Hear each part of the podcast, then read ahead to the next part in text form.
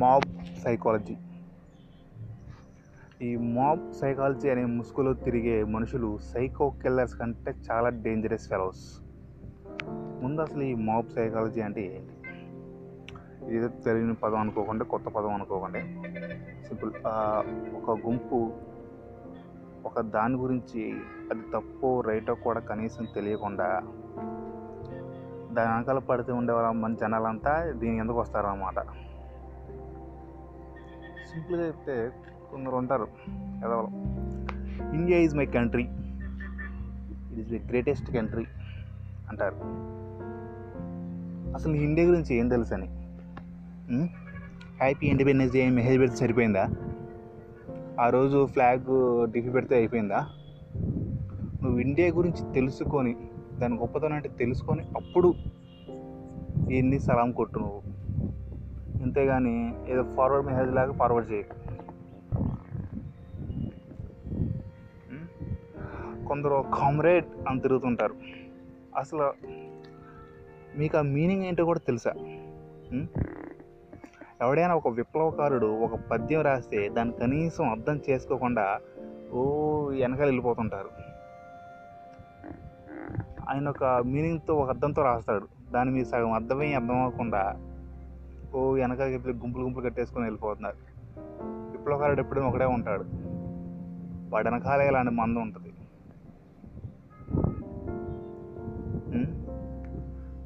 ఒక కొందరు ఉంటారు.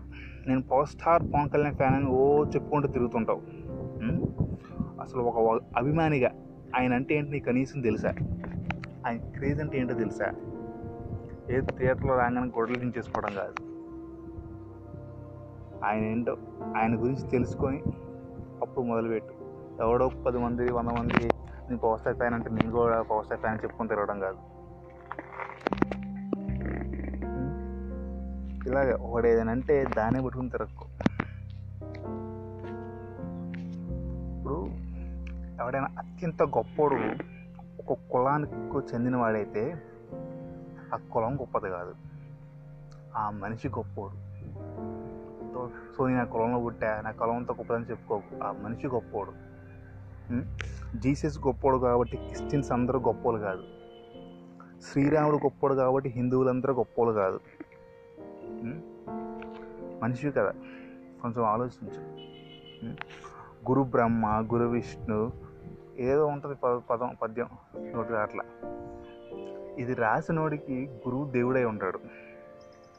గురువు విష్ణు అయి ఉంటాడు. అలా అని చెప్పేసి అందరి గురువులు అందరికీ గురువు పర బ్రహ్మ దేవుడు అవ్వాలని అవసరం లేదు. స్పెషల్ క్లాసులని ఆ క్లాసులని అని చెప్పి స్టూడెంట్స్ లాంగ్ తీసుకున్న చెత్త నా కొడుకులు ఉన్నారు.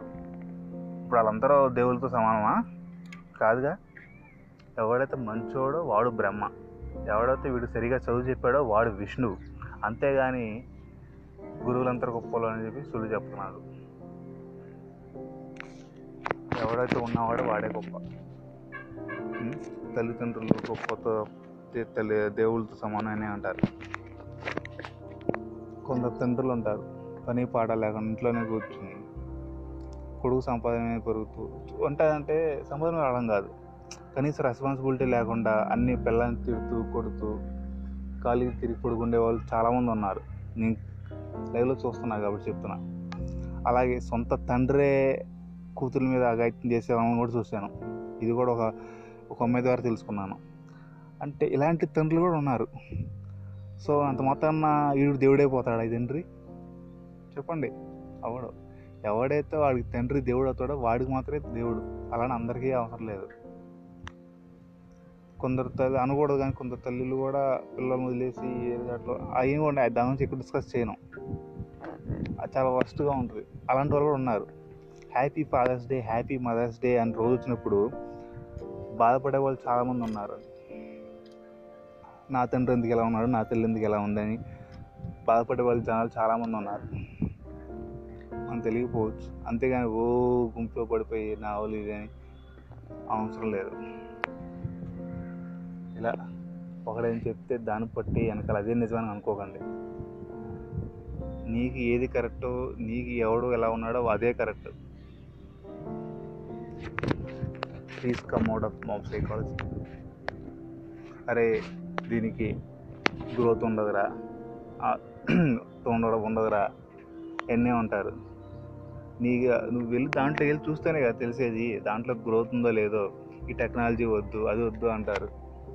ఎవ- ఎవడో ఒకటి సొల్లు ఒకటి చెప్తాడు దాని కూడా అందరు తిరిగేస్తారు. ముందు నువ్వు వెళ్ళి లోపలికి వెళ్ళి చూస్తేనే కదా అర్థమయ్యేది.